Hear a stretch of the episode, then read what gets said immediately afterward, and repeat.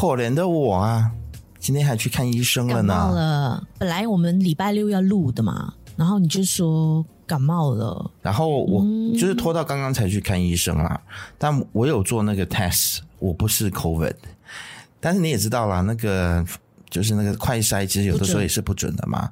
那医生看了看，他也说应该不是 COVID，但现在就是。天气的关系，东南亚非常的热。有什么症状？就是喉咙痛，然后流鼻水，然后就是呼吸道的那些不舒服的症状都有，然后在外加整个人觉得很累，兼一点点头痛。是不是流感啊？Maybe。哇，最近 Netflix 的好剧真是一波接一波。看不完，嗯、就继那个 Queen Maker 之后，韩剧 Queen Maker，哇，让大家就是整个很震撼，有没有？就觉得从头跟追到尾，完全没有，就是完全没有冷场的那个概念。嗯，然后没想到 Queen Maker 结束了之后。台湾又推出了一部优质的这个关于选举啊、官僚、幕僚、幕僚的这个剧，然后大家又觉得哇，怎么台湾是是 Netflix 故意的一个操作吗？不知道是不是故意操作的，但是我那个时候还蛮担心的。就是我在看这个造后者的时候呢，我就看到了人选之人的预告嘛，我就有点担心说哈。韩韩剧拍的这么高质感，你知道吗？预算也比较多，那人选之人会不会被比下去？嗯、但是后来我看了人选之人之后，我这个担心就完全不复存在了，多虑了，真的是多虑了。而且他第一集就给你整个凯凯达格兰大道有没有？整个封街，哇！台湾什么时候有封街来拍选举这件事情？嗯、我就电影好像有。电影之前看过的，嗯、台湾的电影有拍过吗？但是说到剧，还是第一次看到这样封街、这样大手笔。我我有在怀疑这个导演有没有用把一些之前选举的一些画面 给贴上去，就是把它拼上去。但是我后来觉得好像不太可能吧？对，我很难做到哎、欸。刚开始的时候我也有这么想哎、欸，后来发现那个画面其实，如果他真的是有的话，他也很厉害。因为他就是做到让我们看不出来，因为我想 Netflix 嘛，因为是一个国际平台，他如果要拿到一些，比如说好莱坞的资源啊，一些呃，这个他们这这方面的人才应该很多，应该不难。嗯，但是我又觉得好像又不像，嗯。然后当那个你知道空拍机越越拉越浪，越来越浪的时候，我就觉得哇，真的是很恐怖的一个场面呢，让我觉得真的是。哇，到底花多少钱？几亿耶！嗯，而且这次的卡司真的是非常的厉害，就看到包括了像是金钟跟金马的双料的影后谢盈萱嘛，非常喜欢的一个女演员。嗯、然后黄建伟是我的菜，然后 是所有 gay 我的 gay 朋友的菜。对，exactly。然后王静大美女，然后还有很多的熟女都非常喜欢。我相信赖小芬你很爱的戴丽人，嗯，我不喜欢。啊，你不喜欢他？哦？喜欢他在，我就就很想打他，所以我觉得他这个角色里面他做的很成功哦。然后我我看到就是在 Facebook 下面有很多人留言说，哇，这个导演真的太厉害了，能够把这个代理人给请出来，因为好像他这几年也比较低调吧，比较少接剧了。嗯，然后没有想到他就是看上人选之人的，不过他的这个剧本真的是。做了很多的功课，嗯、然后做了很多的这个填调哦，对，嗯、肯定是的。然后他们也包括去到这个在野党跟呃这个执政党两边的阵营去看，他们到底是怎么样，就是在选战的布局方面是怎么做的。然后那边的工作人员他们平常的样子是怎么样，是花很多很多时间的。嗯、然后你有没有发现说，谢盈萱整个的锋芒被盖掉，然后那个人就是黄建伟？嗯、不会耶。我不觉得，我觉得黄建伟整个整个跳出来，耶，你每一个画面只要有他，你就不得不看他。他很多的细节，很多的一些表情啊，我觉得都很出色，你知道吗？就完全被他，嗯，被他圈粉了。我只完全我只能说，看剧看剧真的是非常主观的一件事情，对不对？就是你你的感受跟我的感受肯定是很不一样的。我是觉得他们没有谁盖过谁的问题，所以我就说嘛，你有点 bias 啊，因为你就是喜欢黄建伟啊。你甚至你喜欢，对不对？对，我觉得你比我更喜欢呢。你你甚至会去嫌弃演他太太的那个角色，哎，你因为我私底下跟我讲说他在搞什么啊？对，有这样的老公，你还在嫌什么？真的啊！你看他有，他也也很忙啊，你也忙，他也忙，然后他回家也有帮你带小孩，虽然说没有专心的吹头发。而且还就是常常迟到啊，迟到就是一件很值得令人生气的事情。因为 I get it。OK，我们先讲啦，因为这个黄建伟他的工作就是做那个政治幕僚嘛，就是其实这一部职人剧呢，呃，这一次他在描写的就是关于在投身在政治工作里面的这一群人。他们的呃工作跟生活的写照这样子，所以呢，嗯，这个黄建伟的这个角色呢，他就常常就是因为太工作太忙，所以就会晚几分钟去接小孩，然后就被他的老婆嫌到不行，然后呢，小芬就嫌他的老婆嫌到不行。因为我真的觉得你很小题大做哎，可是当然这个是积累了很久的一种怒气跟怨气，I get it，可是。现在就是差选举只有十个月了，I don't know，like 九个月八个月，我不知道。那时候他们大吵的时候是几个月，反正就是你不能够多体谅一点点嘛。他也不想，就你平常看他在家里，他也没有说，就是呃，他也不是在外面玩女人啊，或者是你知道吗？吃喝嫖赌，他都没有，他是认真的在工作。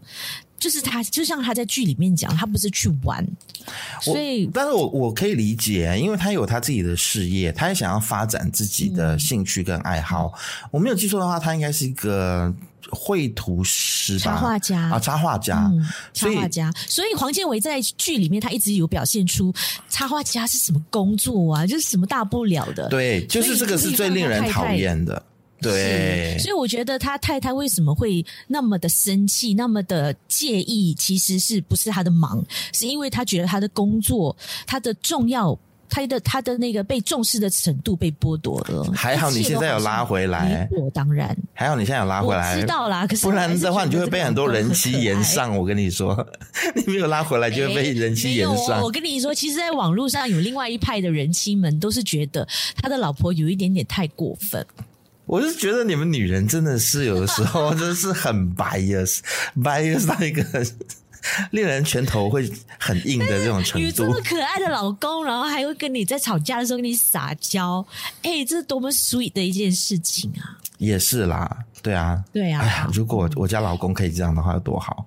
真的，对，你快点让他去看人选，他有看吗？没有，我们家那一只是完全他他对于这种题材，什么政治啊，还有最近不是还有另外一部呃呃呃模仿犯、呃、模仿犯对。啊模仿犯对，就是这种犯罪的，呃、还有这种我看到一半，你看了一半哦，其实我觉得是蛮好看的，我看了一半，我是觉得好看，但是你没有想。呃，没有像人选之人一样那么的紧凑的，让你想要一直追下去，可以连夜看完。啊！你讲到一个重点，紧凑。是不是？台剧已经有多久没有这么紧凑的台剧？以往看台剧，你就是 remote control 一定是在手上，然后就会想说走路 forward，然后打电话 forward，或者是去什么什么呃按电梯 forward。你知道开车 forward，就是这一个人选之人完全没有，他没有浪费任何一秒钟的菲林的时间，还讲菲林是月太老啊什么？但是我是觉得菲林，菲林，film film 哦，对。现在还谁还在用菲林啊？不是都是 digital 的吗？好，I got, I got you, I got you。所以，我真的觉得哇，人选之人今年的金钟奖一定是狂入围，可能十几项之类的。然后呢，我们的黄建伟一定会得最佳金钟奖的，我知道，或最佳男配角之类，这不是我说的哦，这个是影后谢盈萱她本人就是。官方认证的哦，但是我觉得王静的表现也真的是还蛮不错的，可圈可点呐、啊。是，然后他在里面所扮演这个角色，其实我特别想要提出来，就是因为她是一个爱上她的老板的一个女生嘛，嗯，然后就是他觉得说他自己不是被性侵，他自己是嗯。呃就是他自己是同意那个叫什么什么性交了，就是合意性交，对，嗯，然后他并没有被强迫还是什么的。但是后来我就看到有一些的，就是政治类的网红，最近我有在看他，虽然我男朋友说他有点像大妈啦，叫做张瑶的这个网红，嗯，他说王静这个角色他非常的欣赏，然后我我自己个人也是很欣赏，因为他不是就是。也算是一个非常勇敢的女生嘛。你你看哦，嗯、她是在前一个政党，然后她是戴立人的幕僚嘛，然后跟戴立人发生了这个婚婚外情的关系，嗯、然后后来还被戴立人拍了裸照，然后还用裸照来威胁她，而且是她自己同意之下拍的。对，通常如果是这样的情况的话，一般的女生可能就是忍一忍，就是牙一咬，然后就回到自己家乡去找工其他工作。诶，但是她没有诶。他居然就是跑到了对方的阵营，然后去当对方阵营的幕僚，然后要对付代理人，嗯，要报复他。对啊，我就觉得这个真的是嗯太厉害了。嗯、对他这个角色真的蛮厉害的，蛮有勇气的啦，嗯、应该这么说。而且，嗯，他真的是非常的，就是竭尽所能去想要把啊、呃，就是找回，就找回他之前拍的那些裸照，嗯，包括。一开始的时候，我看他，诶，为什么会上一些 A 片的网站？我会觉得他是他是什么心理或者精神方面有问题吗？还是什么？会为什么会想要去看这些东西？嗯，嗯，或者是你知道心里的暗黑面？然后后来就慢慢试出一些画面的时候，我才知道，哦，原来他自己怕自己的裸照或者是这些影片。被代理人报复的放上了这些网站，嗯，然后我觉得哇，这个心理煎熬真的是超级的难受的，肯定的。然后就对，所以就觉得这个剧本真的是太厉害了，我只能够这么说。嗯，然后就好像是把一些 block 一层一层一层的，然后给你一点，给你一点，然后慢慢的吸引你追下去。嗯，我太厉害了。像我我刚才讲的那个就是政治网红嘛，张瑶，他其实是他是是一个中国人，嗯、然后移民到加拿大，哦、然后他很常在就是呃 YouTube 上面做直播，然后评论的都是呃两岸跟台湾的政治，然后我觉得他讲的几个论点我，我我想跟大家分享一下。他说，唯有在这个中华文化熏陶底下的被害者，才会误会以为自己是爱上了施害人。你懂这个意思吗？我不太懂哎、欸，因为他他的意思人化一点，对他的意思就是说呢，因为在这个中华文化或者亚洲的这个儒家的文化当中，我们是都不是都有阶级嘛，嗯、什么君臣父子啊，男尊女卑等等的这种阶级制度嘛，嗯、所以就把人划分为啊，划分为为这个各种各样不同的位阶。那他说，在这种文化底下，很容易导致女性对于有权势的男性产生崇拜的感觉，所以就让受害者误以为自己其实是爱上了施暴者。这意思是说，王王静的确是爱上他，对啊，爱上戴立人的啊。是，他的确是爱上戴立人，但是他说这种是一种自以为的爱上。他其实是因为我们的文化里面一直教导我们说啊，要你要对这种有权势的人，甚呃，甚至是有权势的男人，你要去崇拜他，嗯、你要去尊敬他，你要去听他的话。所以他说，在东方里面。你很容易对于比如说老师，或是比你尊长的人，嗯、你容易产生这种爱慕的心情。嗯、包括像是我们在过去看，不是看到一些韩国的邪教，不是教徒很容易对于牧师会产生那种情愫嘛？嗯，所以他说这些都是儒家文化种下的恶根。嗯，我不我不知道诶、欸我不知道我能不能够完全认同这看法。他。又很像对，但又很像哪里出了问题。如果硬要跟儒家文化绑在一起的话，如果硬要这样讲啦，嗯，是可以，是可以怎样看花一下。可是我觉得还有其他的因素吧，嗯，就是纯粹就是因为，嗯、呃，戴立人他有一个，你不觉得他很，他其实很有魅力吗？他虽然是老，他没有很老，他就是那个有成熟男人的魅力。然后他在。嗯，不管是教课的时候，就会那一种，他是那一种教授，会让台下的学生们就为他着迷的呀。对，他肯定是有魅力的啊，因为他就是一个从教授，然后如果没有魅力的话，怎么可能选选上？呃，就是他变成行政院长，然后又变成要去选副总统嘛。这种政治人物是有魅力，但是就是说，这种有魅力的人，他有没有克制自己，不用自己的魅力跟权力？去做这种权势性交的肮脏事情，我觉得这个就很，嗯、这个应该就是回到个人的人品吧，修养，对，是人品修养。了。嗯，其实这个事情就是这种有很有人格或者是很有政治魄力的这一些所谓的呃政治领袖啊，常常都有这些花边新闻，或有这一些不伦的新闻，也不是。第一次看到了，对不对？嗯、我们在国际上常常有这样子的一些呃领导人啊，涉及什么样的这样子的一个性交易呀、啊？你看，像克林顿总统，嗯、对不对？对对，所以嗯，但是发生在台湾，我觉得还蛮有趣的啦。从台湾的这个视角去把这个东西带出来，嗯，但，但这件事情你没有让你勾起一些在前公司的回忆？有。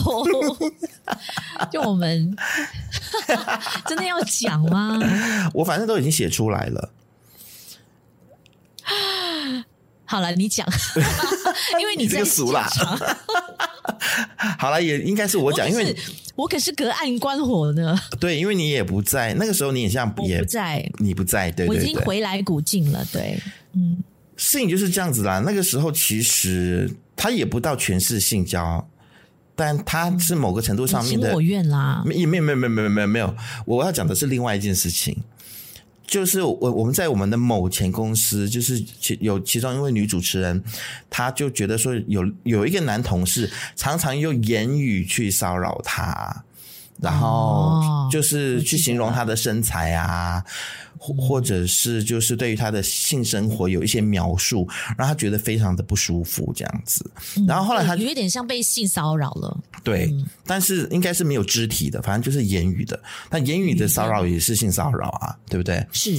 然后后来这个女同事她就跟我说这件事情，那当然我是主管嘛，我就必须要我有这个义务就把这件事情往上报。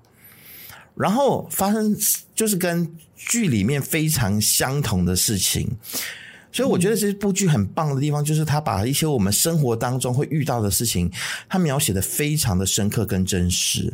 因为当时我们遇到的状况是，因为老板是女的嘛，然后她居然没有为女生站出来哦，然后她就是煞有其事的找了所谓的公司的一些内部的法律相关的人员。好了，你要讲律师那么直接，法律顾问 对，法律好，就是法律顾问，法律顾问。嗯，我们不要讲太清楚，好不好？其实有些细节可以漏掉一下。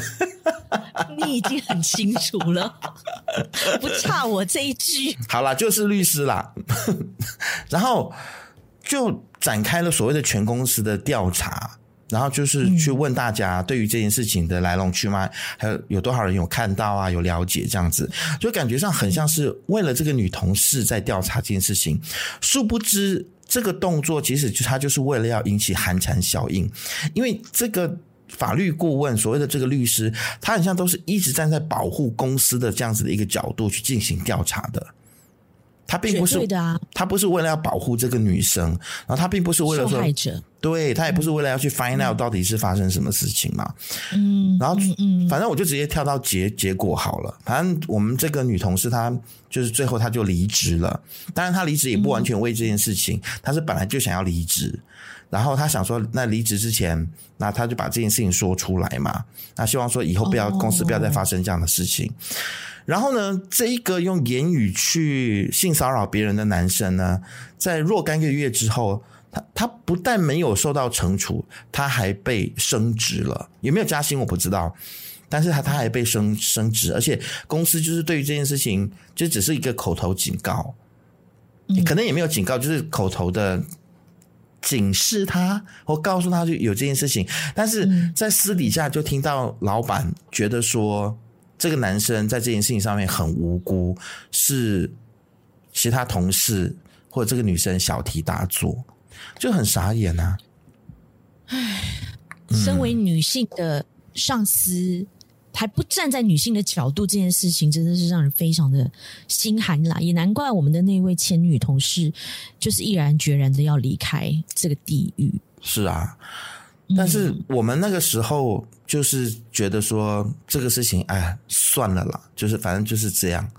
然后这一部剧里面最触动我的这句话就是：我们不要算了，好不好？嗯嗯，哇，我真的是有打到哦。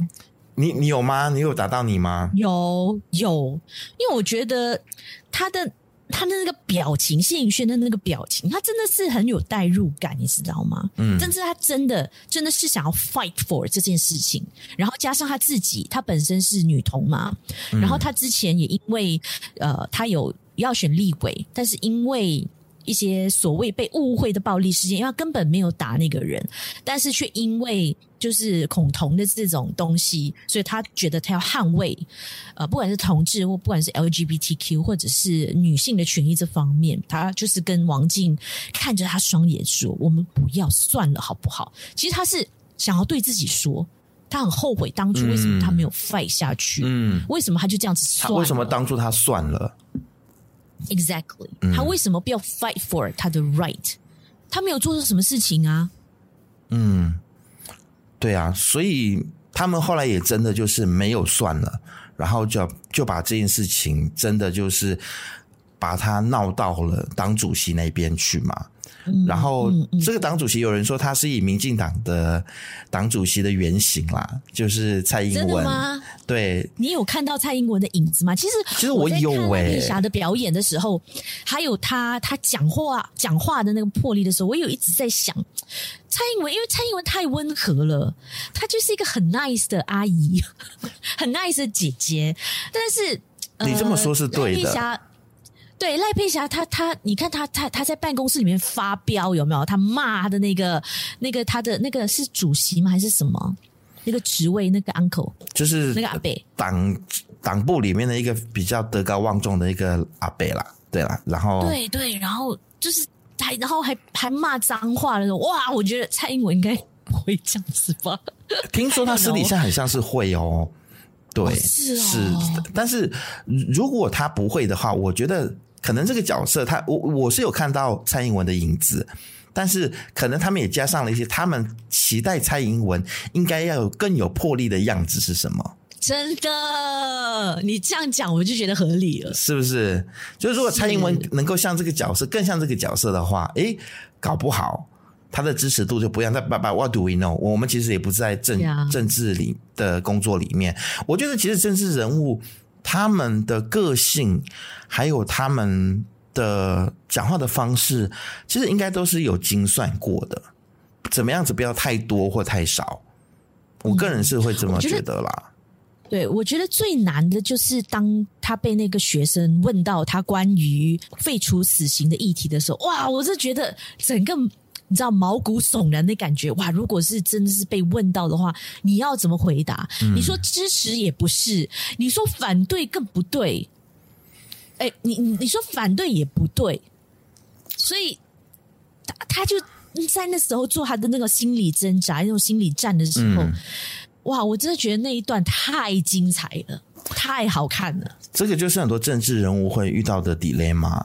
那当然，我们在旁边的人就常常，特别是我们这些臭媒体人，就我我这样说是完全没有要自我自省的意思哦。但这本来就是我们媒体人的责任嘛，我们就是一直会去监督他们啊，就说不可以哦，你不可以因为你的支持率，然后你对于某一些的议题，你反而就是打折或者是不去做，对，但是或者是没有表达你的你的你的看法。但政对政治人物来说，他就是因为。就是几年就要选一次嘛，所以他他只能够一直不断的在确保他自己可以选上这件事情去努力，所以有的时候，其实我觉得那个平衡真的非常困难。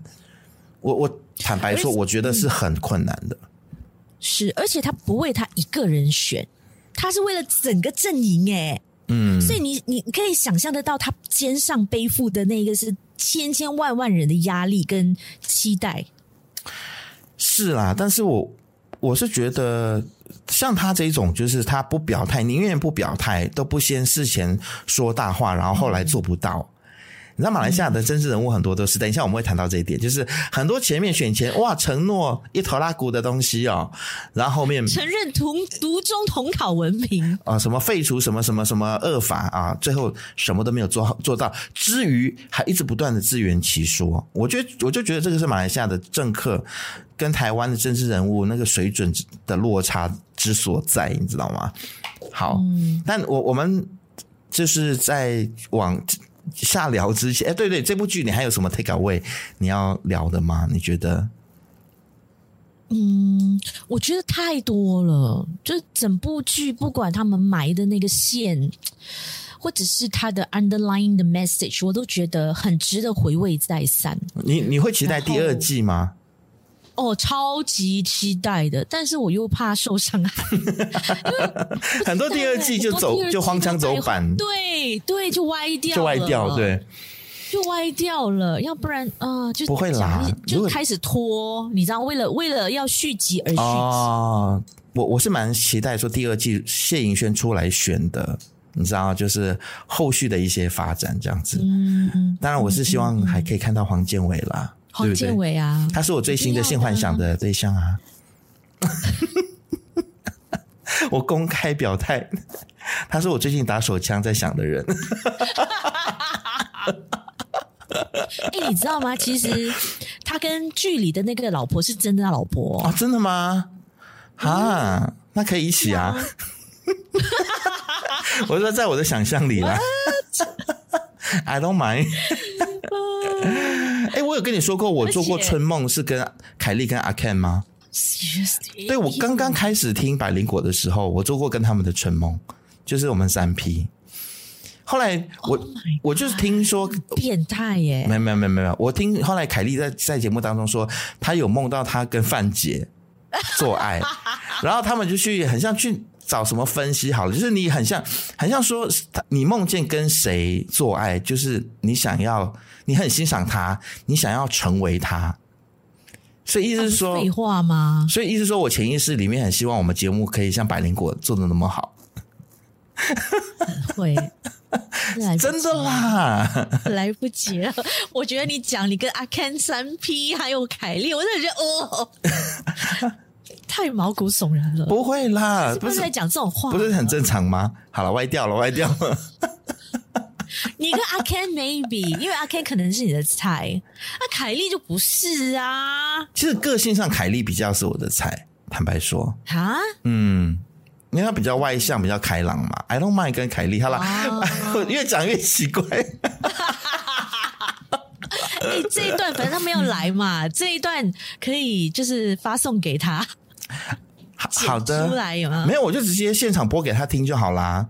对对对对对对对，如果他真的真的要上 BFM 的话，对，就小炫耀一下，他们到目前为止还没有反悔啦，但是他是有答应我说要来上 BFM 的节目这样子。对，我还在考虑要他上他什么样的课题。我比较，我还在我还是犹豫啦，是让他们上就是财经拷问还是自由时事？但是应该、嗯、应该概率比较大，应该是会在自由实施，对不对？你也这么觉得对不对？然后我我会请他们来讨财经哎，他们 OK，Podcast 怎么盈利？Maybe 或者是他怎么他们怎么能够做到能够 sustainable？然后到处没有没有没有一个国家一个国家去访问。财财经拷问的话，当然是问他那个海德堡的事情啊。哦，还有他们的一些争议的事件啊，这样子啊，呀呀呀呀，那就录两集吧。那 他们应该没有这么多时间啦，没有啦。我自由时事的话，我是想要问他们说，就是因为台湾总统大选都已经快要到了嘛，然后现在两岸的局势这么这么紧张，那他们身为台湾的年轻世代，又是比较台派的这这种媒体人，他们的一些观察啦，还有就是说，那就打真的打起来的话，你们两个。会不会逃走呢？之类的？当然不会啊，很难讲哦。他们都有美国跟加拿大的国籍。好了，这个这个，我觉得我跟他们的碰撞应该是会蛮精彩的，就是大家期待喽。嗯，嗯，而且最近马来西亚真的好热闹哦。紧接着范姐又要来了，就在五月五月中旬，对不对？嗯，就这个月中旬。范姐，我有敲他。我离开那一天，二十一号。呀，我我是希望能够访问到范姐，我的偶像。是啊，他真的是我们的偶像，对。然后我们好好的学习的对象。是啊，但但他就是时间上还不一定啦，他肯定因为他只来一个星期会很忙，所以他的工作人员还在帮我们在敲这样子。但是、嗯、呃，接下来其实我。觉得在像范姐的学习的这件事情上面呢，我们真的要多去关注世界各地不同的造浪者。是说的呢，就是泰国即将要迎来的大选。对，哎，哇，真的是哎，就是在五月十四号他们就要选举了。然后我们又刚刚看完造浪者，哦，所以我在看泰国的大选的新闻的时候，我更有感觉。这一次呢，这非常的紧张啊，因为、嗯、呃，可能会变天，可能会变天。嗯，那根据最新的民调就显示说，今年四十二岁的在野党前进党的参选人皮塔皮塔，嗯，哇，好帅哦，他就遥遥领先。然后他本身呢，也是算是一个学霸哦，他是第一位获得哈佛的奖学金的一个高材生，然后本身也有双学位，哈佛公共管理系，还有这个麻省的理工气管的硕士，然后他是遥遥领先嘛。第二位呢，呃，在这个民调的站前方的是三十六岁的，也是非常有争议性的前首相塔辛的小女儿。达新的小女儿，小女儿，嗯，这个这个党呢叫做泰党，是吗？泰党，对，对，然后他的名字呢叫做贝东塔。那现任的首相呢，这位呃军方的这个代代言人帕拉育呢，六十九岁，目前的支持率呢在泰国是排名第三，嗯，所以可以说是非常的焦灼，大家就很期待看到十四号，就是泰国的政坛会有什么样的一个大大变革嘛？对，然后。呃，大麻会不会被取消？因为大家都说千万不要好吗？真的，大家都说这次的选举有可能会就是撼动关于大麻大麻禁令的这件事情。嗯，其实除了刚才小芬讲的那三位的现在民调在前三名的候选人之外呢，还有另外一个参选的在野党哦，叫做公民力量党。那他们所委派出来的这个呃这个。不是总理，因为台湾的这 台湾的新闻都写成总理，其实泰国跟马来西亚是一样是首相。嗯、OK，是首相总理分不清。对，每次都首相总理常常分不清楚。台湾的媒体加油，请加油。然后，其实呃，公民力量党推出来的这个普拉威呢，他其实跟帕拉育一样，都是泰国人对这两个老人都觉得。非常的不耐烦，你对他们已经失去耐心了，就觉得说你们可以不要再出来了吗？对对，因为他们就是比较代表，像就像造浪者里头的那个以国民党为原型的那些人物代理人的那种油腻的大叔，就是这一种的政治、嗯、右派的啦。对对对对，然后又是最重要的，就是因为他们是军方，他们都是前军人。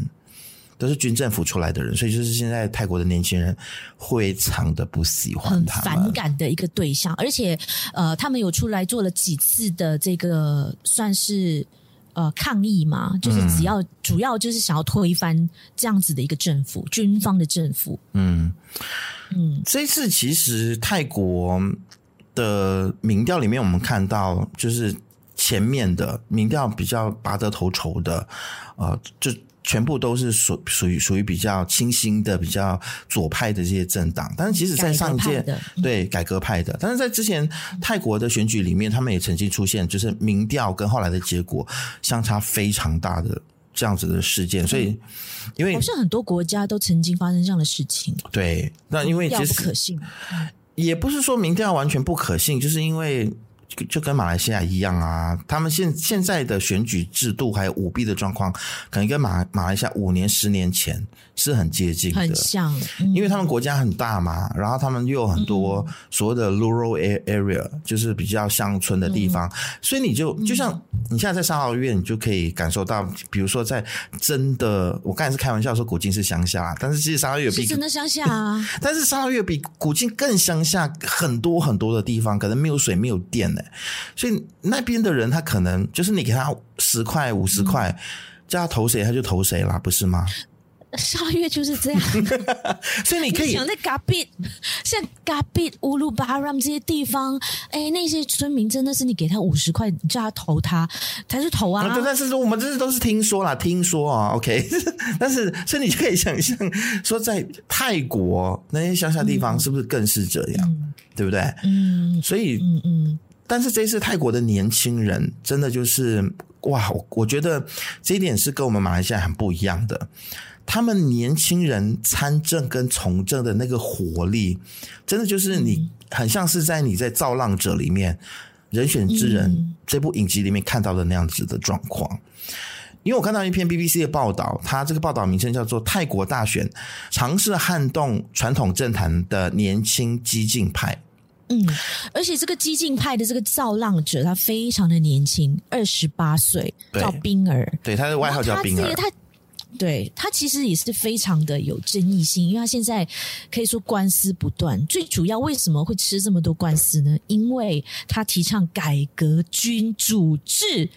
Oh my god！这个在泰国是多么大的一个 taboo 禁忌耶，很敏感的议题，最大的一个禁忌。我甚至问过泰国人，就是在马来西亚这边问过一个泰国人，说：“哎，你们在泰国真的是压根儿连王、你们的国王任何的东西都不能讲吗？”他说：“是，千万不可以，嗯、尤其是在就是比如说啊，你坐计程车或或搭 Grab。”你想要问一下他们说，哎，你们选举什么时候啊？那你们的国王怎么样？怎么样？他说都不可以，因为你不知道这个机人车司机他是真的如他所讲的那一个人嘛？OK，他搞不好就是他的他不会报警抓，他不会很明确的告诉你他的政治倾向啦。他 exactly 他可能会隐藏，然后套你的话的意思，对，套你的话，或者是怎么样，然后录起来，然后就立刻就。把你抓起来，然后你就被消失了。因为泰国还是很多保皇派啊，在泰国发生的事情哎。对啊，泰国很多保皇派啊。所以让我觉得哇，泰国真的是比英国、比很多的有有国王的国家还要还要传统、还要保守的那一种。但是即便如此哦，你看他们这些年轻人还是很勇敢哎。就是我觉得马来西亚的年轻人相对就比较听话，比较俗辣一点，对，比较俗辣一点。如果比较起来。对，也有一些像之前画漫画的啊，一些啊，可是最后也是被关，然后后来又变成比较低调。嗯，但现在泰国他们年轻人是真的，他们很敢碰触碰这些禁忌的议题，然后直接的倡议要改革君主制。其实他们真正心里的想法是要废除君主制啦，然后他们就很勇敢的把它讲出来，然后成为他们的政见。当然，我觉得这个也是很有民众基础的，就是。可能很多的选民也是这么想的，所以你就看到很多人讲对，但是嗯，像比如说这个冰儿啊，他他其实就是用这种骑自行车，他跟他的团队就买了很便宜的自行车嘛，然后这几天就一直在很酷热的天气，因为大家都知道说曼谷的纬度跟我们不太，他们虽然纬度比较偏北，但是因为它有受到这个中国大陆的这个气候的整体的影响，所以它的。嗯如果中国大陆在这中国，中国 我为什么一直在讲中国大陆？中国在夏天的时候呢，呃，它的这个气温是会影响到泰国的，对哦。那冬天的时候，它的冷空气也会影响到泰国，所以现在泰国它可以有的时候可以有四十度的高温，然后在这样对，在这样的高温底下，他们就骑骑着自行车，然后去拜访他们的选民，然后去了解选民的需要。直接 barbecue 有没有？对啊，嗯，你看马来西亚有哪一些年轻人就是参与政治做到这样子的地步？然后有啦，之前我们也有 birthday 的抗争啊，大家被被喷啊，被被那个催泪弹啊击中啊，那是当初嘛，现在还有吗？嗯、这几年我觉得大家就是所谓的烈火莫洗澡就已经洗了。对。说的就是你的首相，最近也是因为你知道烈火莫西这个议题又被被人翻旧账出来啊，等一下再讲。OK，就其实泰国的年轻人他们之所以会这么热情，也是因为激进。对，你也可以说他们激进，嗯、是因为他们被生活所迫啦。我觉得马来西亚的年轻人就是过得太舒服，因为你知道泰国他们是在。短短的这几年，他们是经历了两次政变，两次的修法，而且是修宪法，然后法庭连串的解散政党政党的判决，所以年轻人已经是很厌倦这样的局面，而且他们的生存是被受到威胁，所以当然，我觉得泰国他们可能人口也比我们多啦。所以就有各式各样的人，所以他们就真的是有各式各样不同的这种的政治理念，然后他们有一群很受到压迫，然后生活都已经过不下的人，所以你会看到说泰国的整个的政治的氛围，还有他那个动员的力量，我觉得可能比较接近台湾，对，它比较多元，然后而且你也知道有活力，对，你也知道泰国人很有创意嘛，他们这些年轻人，他们就是透过网络上面。然后再做各种各样有趣的这种网络的 campaign，嗯、让大家去了解他们的一些政见，这样子。嗯，但其中我有看到一个报道，是说有一个其中一个政党啊，嗯、有一个他们的候选人就寄出了，就是只要他选赢了，每一个年轻人哦，反正就送你这个 Bitcoin 哦，就被。像说，哎、欸，你这样子是会会选哎、欸。啊，对啊，对，然后就什么民粹民粹主义呀、啊，什么什么，但是他他就是他就是不怕，没在怕的，嗯、就你有你骂啊，反正我就是我想赢啊，就像这个人选之人里面演的，就是我就为了赢这件事情，我可以把我的我的证件，我真正的想法，我都可以把它隐藏起来，我先赢了，我之后我再做。所以，虽然我我觉得这种做法是非常的争议的啦。但是至少他们有在，应该说我会觉得他们的选举比较有前面啦，对，比较比较前面，比较有趣啦。是，但是他们很有趣的就是跟诶跟马来西亚也是有一点相同的地方，比如说他们在算票的时候也会突然停电这件事情，你不觉得？停电？哎，这件事情我是看你找到的这个资料，我才真假的。泰国现在还有来停电这件事哦？你知道台湾十几二三十年前选举 也是会停电的啊？对呀、啊，那二三你都会讲二三十年前哦，那很自然啊。但是现在在这么 modern 的时代，还有人来这一套，所以你就你就看到这些政治老人他们的那些招数来来去去都是一样的啊，这油腻大叔，是对不对？现在是人手一机的年代，你停电的，他一开那个 flashlight，什么东西看看不到，笑死人了，太烂了吧！哎，现在有发，然后还有，嗯，对，然后七号的时候，他们有一个预预先的一个投票嘛，然后也是乱象不断，bug 不断，包括像在他们东东北部的啊，这个安娜卓能等等三府就被发现，闸能安娜闸能。等三府就被发现预先投票的人数异常的多，嗯，然后呢，暖武里这个地方呢，还有一百个选票的信封被放到错误的选区，超瞎的。嗯，而且还有人涉嫌收集选民的身份证，这也是有一点点哎，大家有既视感有没有？对，就之前不是有说外劳嘛，被派一个身份证嘛，嗯、然后呢，泰国的选委会现在呢就遭到人民的。检举还有批评，因为大家实在太生气了，太瞎了，所以他们就赶快指示这些投票站，你们一定要检查一下，你们这个拿到身份证的照片跟本人是不是一样的人？嗯，那整形那些人呢？Anyways，那还有变性那些传出来的这些，对，就传出来这些很离谱的一些 bug，就让觉得，就让大家觉得泰国的选举好像就是跟马来西亚，哎，也不相上下嘛。对，很多地方都很像，都很像。唯一不像的就是年轻人参政这件事情。为什么我会这么说呢？因为我自己观察啦，像是上一届大选的时候，不是马华推出了 N 多个这所谓的新面孔嘛？你就是看到他们，你就是觉得说，哎，是长得蛮好看的，男的女帅哥美女，对对对，男的帅，女的美哦。然后，但是你是完全叫不出他们的名字，你知道吗？是，然后都是新鲜面孔，对，然后你也没有办法在网络上面看到他们的。任何的 digital footprint，然后对做过什么，他的证件是什么？所以我觉得马来西亚说有推出年轻的面孔，跟泰国有年轻面孔是两个很不一样的状况。对，他就走一个形式。You're right，年轻，你要帅，你要美的，你要身材好的，来我给你。然后这些人是哪里找来的？他们就是 puppet 啊，就是对啊，背后还是油腻大叔在操控他们，有没有？对不对？所以。哇、哦，就让大家觉得好像政治哦放在哪里，好像大家都是用差不多的一个 formula，你知道吗？这这件事情是对的，但是我觉得马来西亚有一一个，就像马来西亚的所有其他事情一样，都让人家有一种匪夷所思，应该说是有气无力的感觉。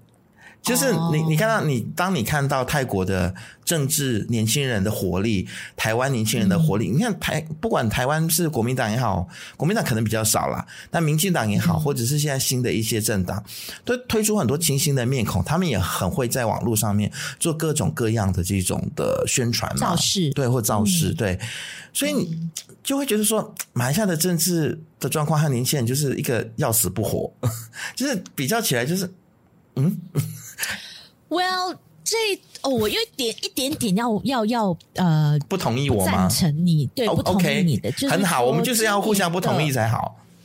对，那今这次的选举就是最近刚刚落幕的这个选举，我有看到，就是很多政治人物有把他们的焦点或注意力放在 YouTube 上面，就是上各大的 YouTube 的，你知道吗？这些 YouTuber 的。嗯，节目包括 BBK，嗯啊，也引发了很多争议，包括我们上个月的像张庆信啊，然后沈桂贤啊，这些也都是跟很多 YouTuber 合作，which 我觉得是一个还蛮清新、还蛮乐见的一个。但他们不是年轻人啊，他们就是油腻大叔啊，张庆信跟沈桂贤不是油腻大叔吗？啊？But at least 他们有做出这样子的 effort，那我觉得。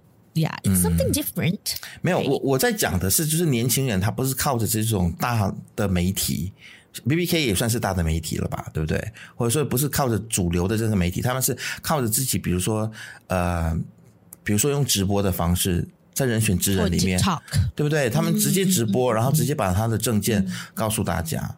嗯、有啦，那、嗯、那个男士市长他是一直有在做直播啦，古今男士市长，每周六两点。但他也不是年轻人，就是乡下地方的新闻。好了，我我的意思就是说，我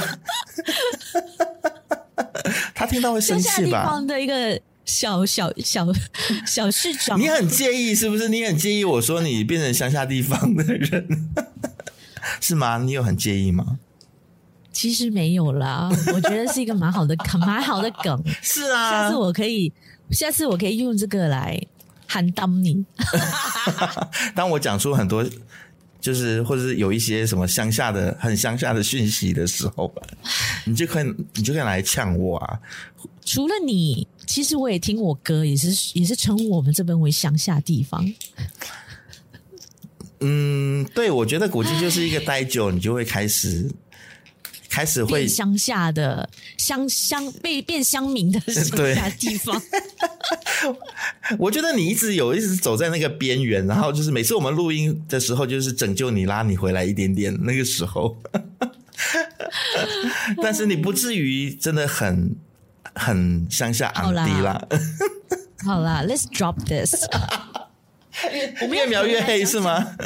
人民之声啦。啊、oh，OK OK，这个人权组织，哎，其实我呃不太注意这个人民之声，until 你把这个新闻就是提了出来说，最近安华跟他杠上嘛，对不对？对对对。因为人民之声呢就提醒安华说，如果他没有办法实现西蒙多年以来承诺过的这些改改革宣言，安华将成为最烂的首相。I was like. Like he care, you know? he cares. 拜托，he care, he fucking cares. He cares, he cares. You think? 因因为他其实，我觉得他某个程度上面是蛮在乎 Swaram 怎样子评价他的，因为他们以前是战友啊，他们以前是同一阵线的啊，就像黄德以前，嗯、因为 Linus 他也是西门同一阵线的啊。呀呀呀！只是后来撕破脸是吗？对呀、啊，有撕破脸吗？就是反正黄德就是黯然的离开了西蒙啦。对，他活该。但是其实我我觉得黄德的事情我们再另外讲哦。我我、okay. 我对黄德也有另外的不同的解读。但是为什么我今天想要提，就是马来西亚的这一个 NGO 人民之声，对、嗯、人民之声刷 RAM。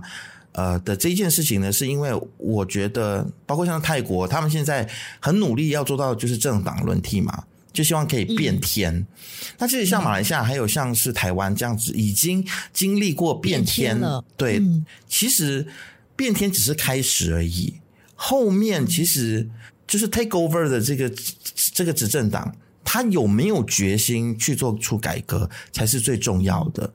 那到目前为止，我看到几件事情，其实我发现说，西蒙也好，或者团结政府，他们并没有想要大刀阔斧的去做改革，就他们回到了一个 dilemma，就是他们其实现在比较在乎的是如何稳定权位这件事情。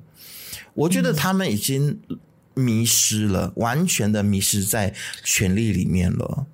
会不会大家因为我们政党轮替了几次之后，然后又换了两三次的首相，大家都会觉得说，哇，这个安华这个做的稳不稳？他的首相之位，你知道，为了所以大家就是竭尽所能，为了要稳住所谓的政府的那个势力，所以大家先把一些争议的东西先放下，我们先不提。好，这些这些比较你知道容易容易让我们掉下去的，先不讲。那我我觉得这是政治人物他们的借口，但是我觉得我们不能够让他们有借口。我还是回到我以前最初讲的嘛，我们他妈的，我们毕业出来，然后去每一家公司上班，我们就是三个月、六个月的 probation，能够做到，对，就做到，不能做到你就给我滚蛋。那为什么政治人物不是同一套标准？更何况是你自己承诺的事情，所以你不要跟我讲五四三为什么做不到，或者是我们现在怎么样，巴拉巴拉，你知道吗？嗯，OK，我呃，可能不是马来西亚的朋友听到我们这里会觉得有点不飒飒。我我先跟大家解释一下，人民之声他批评安华的就是说，因为安华他并没有去。就是呃兑现他的承诺，在西蒙他们在竞选的时候，他们是承诺说他们会去废除几个恶法，包括了二零一二年国家安全罪行法令，就是 SOSMA。因为 SORAM 是在一九八九年，呃，是由他们这个人权组织是一九八九年成立的嘛。然后呢，他们其实每一年都会出版所谓的马来西亚人权报告，来监督马来西亚的人权进程。Oh. 然后在他们的这些人权的这个 agenda 里面呢，争取废除内安法令，就是其中一项他们非常重要的人权重中之重。对他们的运动非常的重要的一件事情，这样子，所以他们他是洋洋洒洒列出了，包括像是 SOSMA 啦、POCA 啦，还有危险毒品法令等等。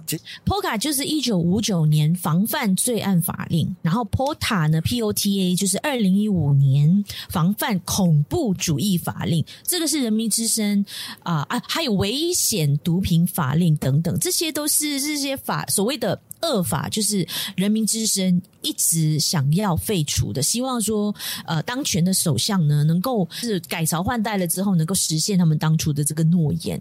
嗯嗯，但是现在这些诺言全部跳票，跳票了。那他的跳票的方式，他是说我们不废除，但我们修改，让这个法律变得更加的合理，让他比较不容易被执政者拿来压迫人民。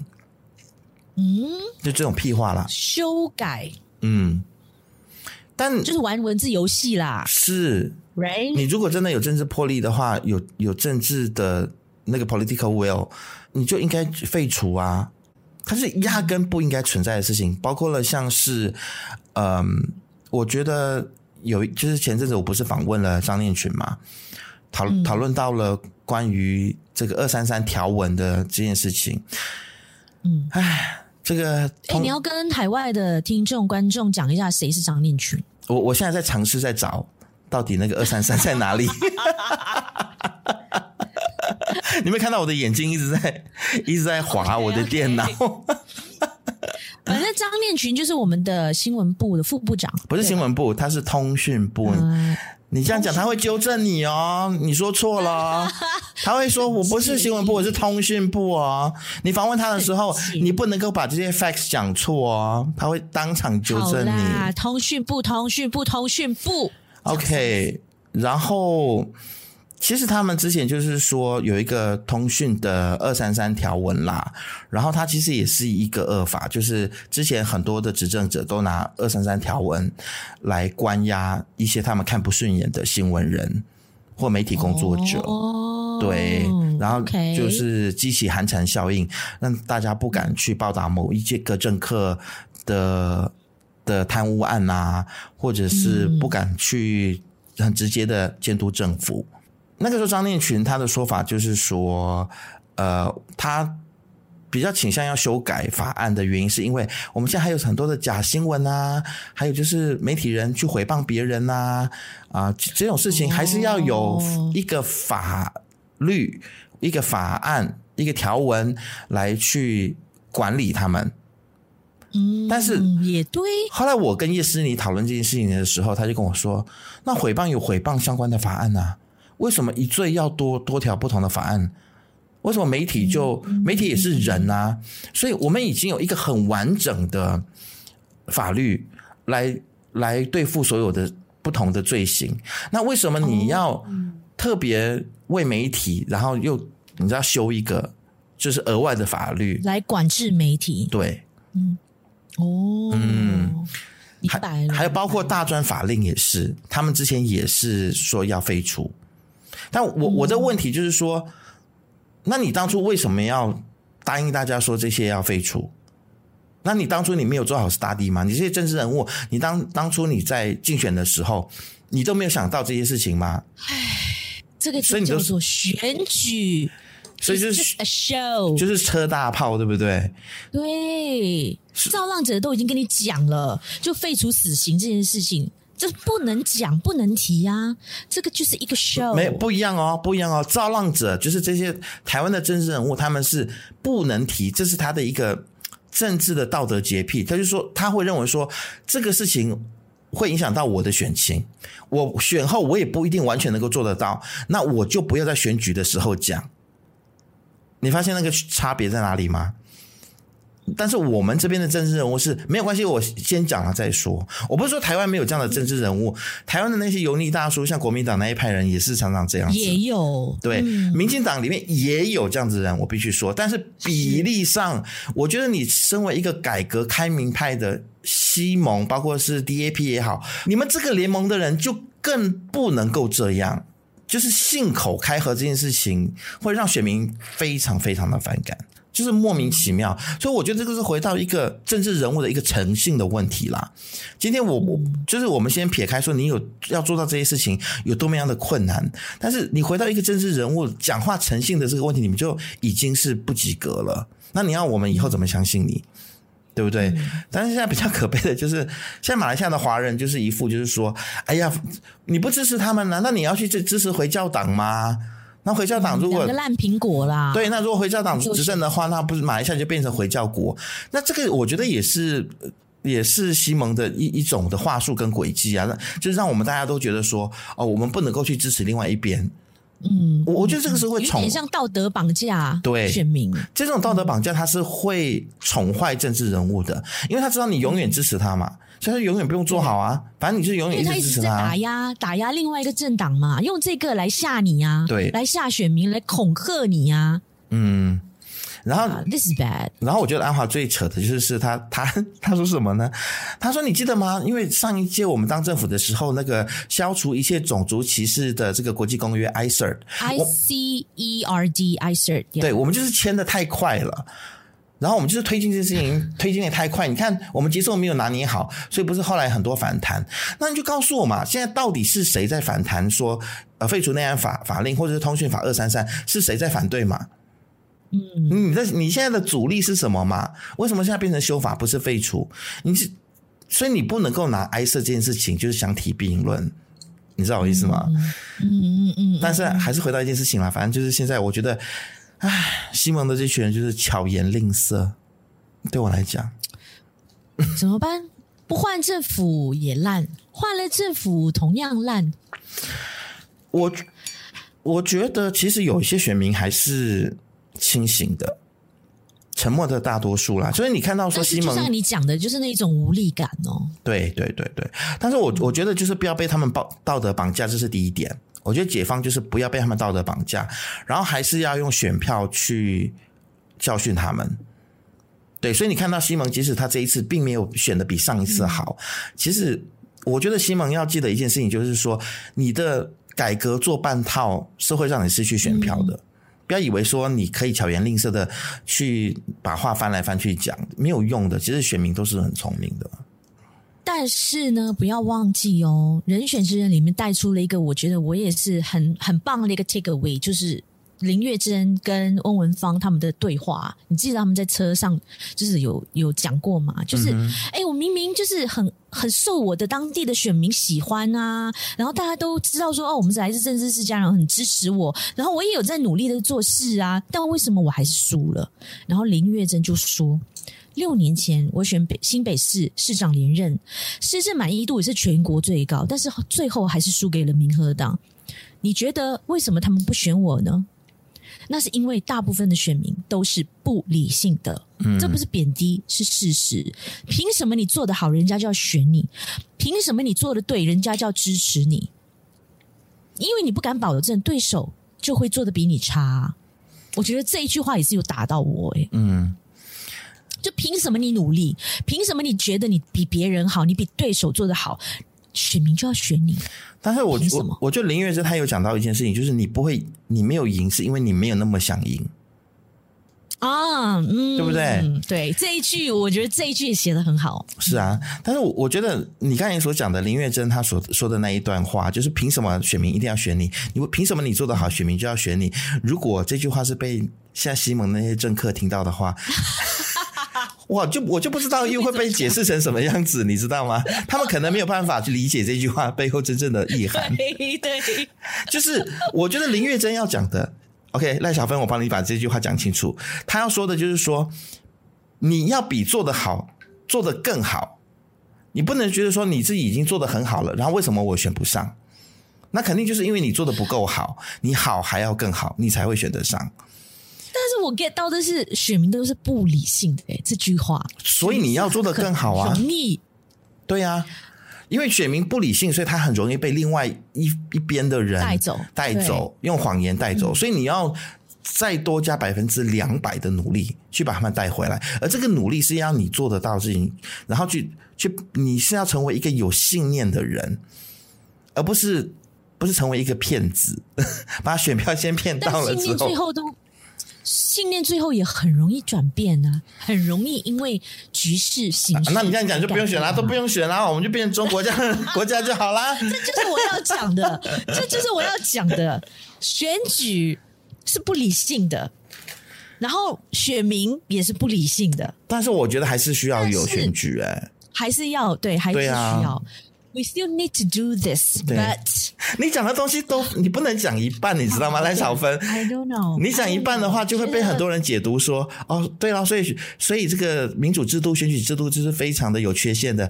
对呀、啊，你看中国多好，都不用选举啊！你看他还不是选了一个习大大？No, 那更糟，那更糟。哈哈哈！哎，怎么讲都圆不回来哎。好，这一集不要录了，不要录了。发脾气有没有？对，没有。你放心，我在这边把你所要讲的，就是你要表达的事情，就是你知道吗？好好的给他解释一下。对了，民主制度是绝对绝对不是完美的，它有很多的缺点，还是有缺点，还是有 bug 的。但是我们就是要去很努力的。去把这些缺点给堵上，嗯、去完善这个制度。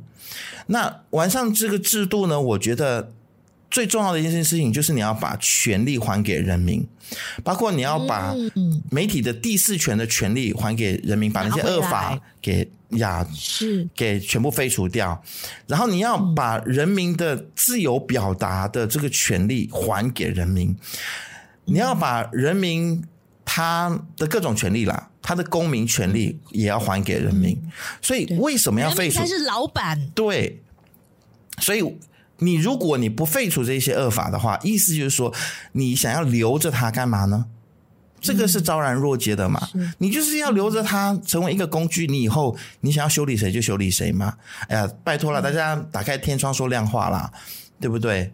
就是这么一回事嘛，所以我觉得这个，我觉得马来西亚的大家我们要清醒一点，不能够再给他们借口跟理由说，哦，现在啊，就是为了顾全大局啦，所以我们就可以先 overlook 这些的改革啊，现在他们搞好经济。No, no fucking way. Yes，因为他们即便搞好经济，他也不会来废除这些法案。You mark my word，嗯，如果你现在不监督他，你现在不强迫他，现在不不不是不督促他去执行这些事情的话，他就永远都不会做。呀、yeah.，所以泰国加油，改革君主制，我支持。I stand for this shit。是啦，我我觉得，我觉得我们可以继续的关心泰国的选举，蛮有趣的。嗯，搞不好泰国的选举，还有泰国的这个民主的发展，也可以给我们马来西亚还有台湾一些什么样的启示？对啊，嗯、是，嗯嗯嗯，Yeah。所以五月十四号，我们就一局定江山。来看看，然后五月十四号我们要做开直播是吗？一起来看泰国大选，感觉像是要开直播，这样有没有？好啦，这个小朋友来吉隆坡了，所以我们接下来也会在吉隆坡录音跟录影。对，然后我们有敲到一位很不错的来宾。